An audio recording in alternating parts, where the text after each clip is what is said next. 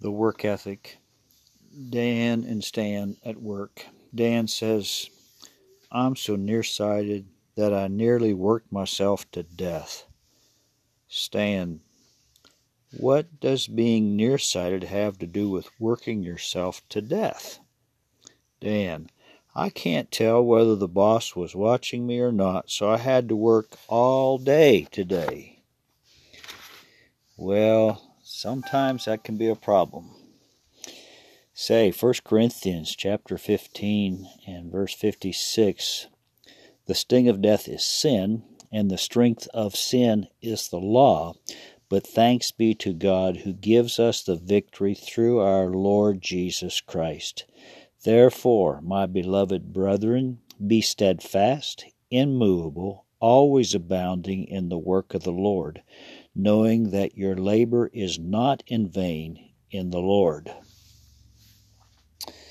Paul's writing to the Corinthian church, 1 Corinthians 15, and he's saying, you know, the sting of death is sin, and the strength of sin is the law.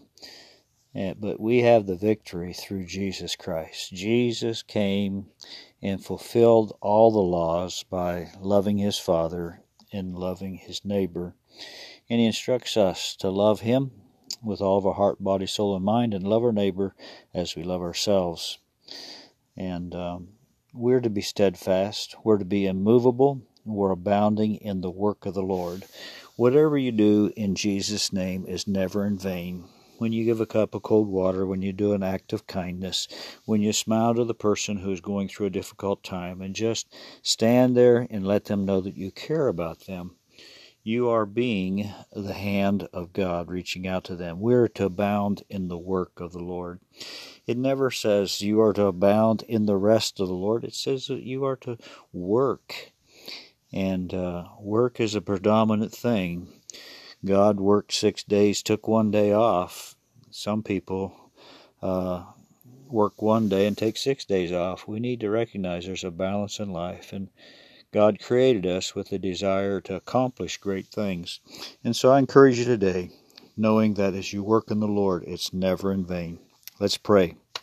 Father God, thank you for the servants of the Lord across our land and around the world. Lord, we pray for Christian politicians.